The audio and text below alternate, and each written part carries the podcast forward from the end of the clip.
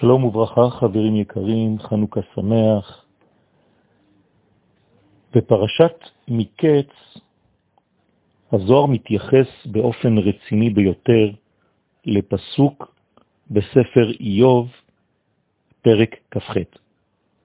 הפסוק אומר שם, קץ שם לחושך.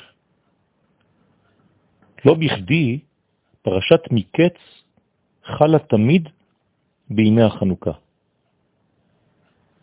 כיוון שחנוכה הוא הסוד של קץ שם לחושך. במילים פשוטות, הפסוק הזה אומר שלשקר אין חלק בנצחיות. לחושך יש גבול. הוא חייב להיפסק כיוון שיש לו גבול וקצבה. החושך נמצא תחת שליטת הטבע, וחלק מן הטבע הוא מימד הזמן. ולכן לחושך, לרע, לחיסרון, יש זמן מוגבל בעולם הזה. לעומתו הנצח עומד למעלה ממימד הזמן, ולכן אין לו שיעור. הנצח קיים תמיד, כי הוא האמת האבסולוטית, המוחלטת. לכן ביחס לחושך, הקדוש ברוך הוא קבע את התחום של החושך במציאות הנבראת. הקדוש ברוך הוא הגדיר את גבולו של החושך, את גבולו של הרע, שלא יוכל להתפשט מעבר לזמן שהוקצב לו. המדרש אומר על הפסוק, כל זמן שהיצר הרע בעולם, אופל וצלמוות בעולם. הכלל אומר שכל מה שנמצא תחת גבולות הזמן, יש בו תערובת של טוב ורע. וזהו סודם של ששת ימי המעשה בחיים שלנו. במקביל לכל הערה של כל אחד מן הימים, יש לעומתה חשכות מסוימת. כלומר, ליום האחד בשבוע, שאנחנו קוראים לו היום יום ראשון, יש כוח מתנגד. ליום שני בשבוע יש גם כוח מנוגד, וכן הלאה עד ליום השישי, שלכל אחד מן הימים יש בחינה לעומת. אלא שיש יום אחד שהוא למעלה מכל המימדים הללו, והוא יום השבת, מעין עולם הבא. בשבת אין סטיות, כיוון שהשבת לא נמצא תחת שליטתו של הזמן. שבת הוא סוד האחדות.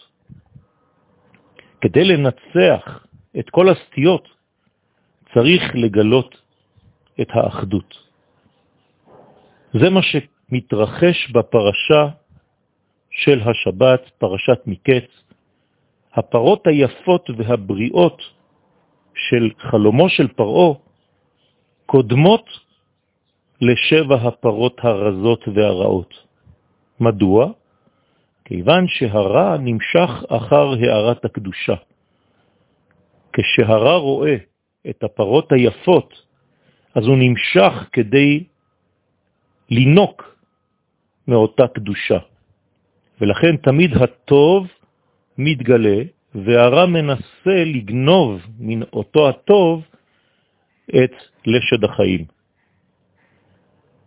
עד שבא יוסף, יוסף הצדיק, והוא השליט על הארץ, פירושו של דבר שהוא למעלה מן מדרגת הזמן, הוא שולט על הארציות, הוא שולט על כל הגבולות של הטבע, ולכן הוא יודע להשיב את כל המנגנון המפורק הזה לאחדות הבראשיתית, לאחדות הכוללת.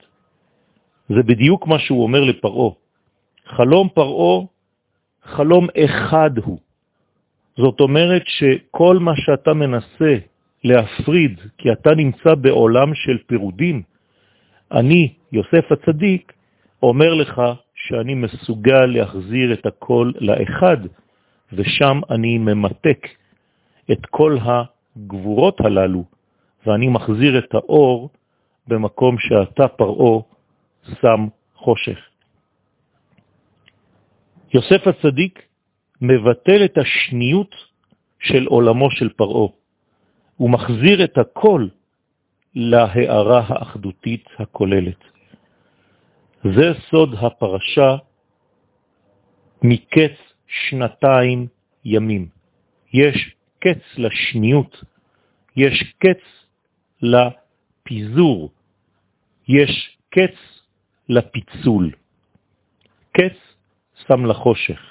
זה מה שאומר הפסוק באיוב, וזה גם נכון לחיינו.